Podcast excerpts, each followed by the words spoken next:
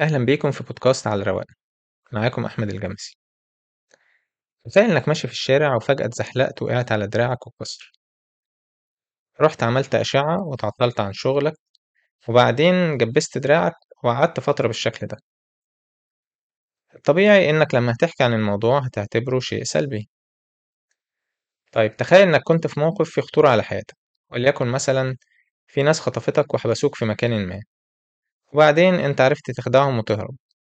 وأنت بتهرب اتزحلقت وقعت على دراعك وكسر لكنك كملت جري رغم الألم ووصلت بيتك وبلغت الشرطة وما إلى ذلك وما إلى ذلك.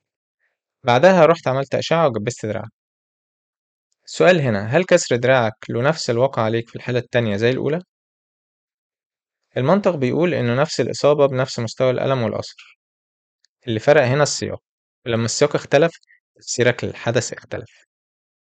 في الحالة الأولانية أنت فسرت الحدث على إنه ألم بدون داعي وغالبا ممكن تقول كلام من نوع أنا حظي سيء والست الوالدة تقول لك أنت محسود وما إلى ذلك. في الحالة التانية أنت نجيت من عملية خطف وعرفت تنفذ بحياتك. هنا كسر الدراع أصبح تمن بسيط وغالبا هتقول كويس جدا إنها جت على قد كده. الرواقيين بيعتبروا إن مفيش حدث جيد وحدث سيء وإنما طريقة تفسيرنا له هي اللي بتحدد إن كان جيد أو سيء. ماركوس أوريليوس بيقول كل شيء يتوقف حول طريقة تفسيرك له. حد هيقول بس كسر الدراع ده لا يزال حدث سيء في الحالة التانية. كل ما هنالك إنه كان في شيء أسوأ منه هيحصل. خلي بالك من محاولة التفسير الحرفي للكلام. ما هو الفلاسفة الرواقيين لما اتكلموا في ده كانوا فاهمين إن كسر الدراع مش حاجة لطيفة وإلا كان الواحد راح كسر دراعه بنفسه. لكن بما إنه حصل خلاص فند بالحظ مش هيفيد. والأفضل هنا إننا نفسر الموضوع بشكل يفيدنا نفسيا وعقليا ويحركنا لقدام. الموضوع حيلة عقلية في الأساس. أفتكر هنا أن وقوع الحدث نفسه كان خارج سيطرتك ولكن طريقة تفسيرك له هو شيء في العموم تحت سيطرتك. بيكتيتوس كان بيقول ليست الأشياء هي متسبب القلق للناس ولكن حكمنا عليها أو إزاي بنشوفها. وقال لك من سمات الشخص الجاهل لوم الظروف والآخرين على مشكلته. ومن سمات الشخص اللي ابتدى يكتسب حكمة إنه بيلوم نفسه على مشكلته ومن سمات الشخص الحكيم إنه لا يلوم نفسه ولا الآخرين ولا الظروف. الشخص الحكيم بيتعامل مع الموقف بشكل واقعي وعملي وهادي وبيحاول دايما يطور سلوكه وطريقة تفكيره. ممكن حد يقول الحكمة دي هتفيدنا في إيه أصلا؟ والحياة غير عادلة. الحكمة دي يعني هتحل المشكلة بتاعتنا؟ صحيح الحياة غير عادلة. ده شيء ما نقدرش نغيره. وصحيح إن الحكمة مش بتحل مشكلتك بشكل مباشر لكن بافتراض إن مشكلتك فضلت زي ما هي في كل الأحوال تفضل إنك تبقى سليم نفسيا وقادر على المواجهة ولا إنك تفضل على طول متوتر مش عارف تنام ومنهزم نفسيا ومش عارف تقوم من السرير. واحد ممكن يقول ده كلام جميل لكن نوصل بقى إزاي للمستوى ده من الحكمة؟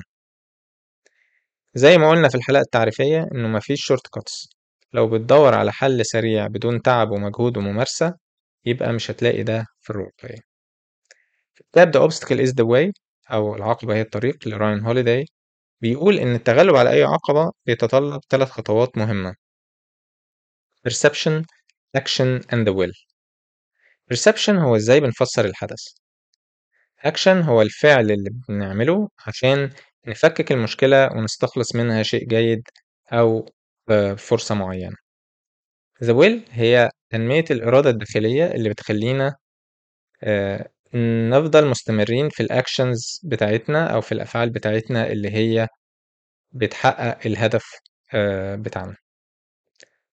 طريقة تفسيرنا للحدث لو منضبطة لو ال perception لو منضبط هيخلينا نعرف نشوف الفرصة المتاحة في كل مشكلة.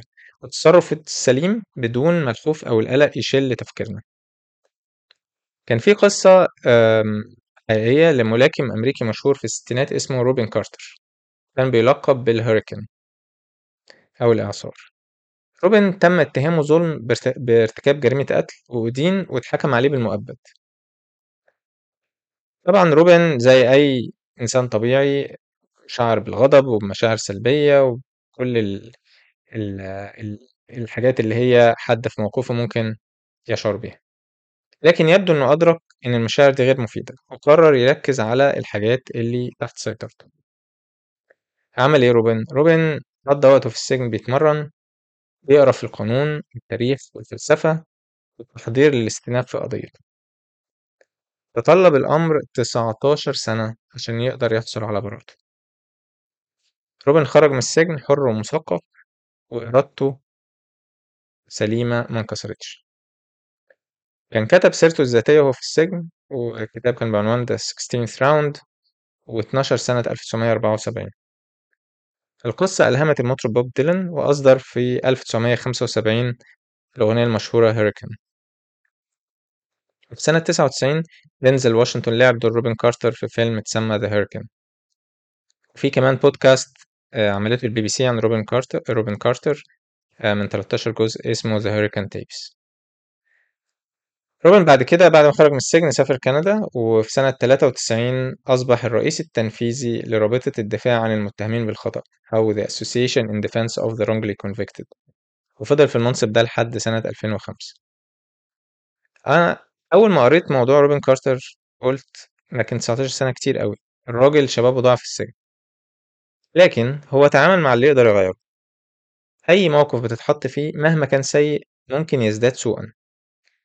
لو تعرضت لأزمة وفقدت أعصابك هتبقى زودت المشكلة على نفسك وصعبت عليها جدا محاولة إيجاد حل. الحفاظ على رباطة الجأش كان اليونانيين بيسموه أباثية. الأباثية دي مهارة بتكتسب بالممارسة وتخليك أقدر على التركيز على الحل لمشكلتك بدل من التعامل بشكل انفعالي. لسه هنتكلم أكتر في الحلقات الجاية عن البرسبشن وبعض الأساليب الموجودة في الرواقية وفي العلاج السلوكي المعرفي للتغلب على القلق والخوف. شكرا لكل سمع البودكاست وانتظرونا في الحلقة الجاية.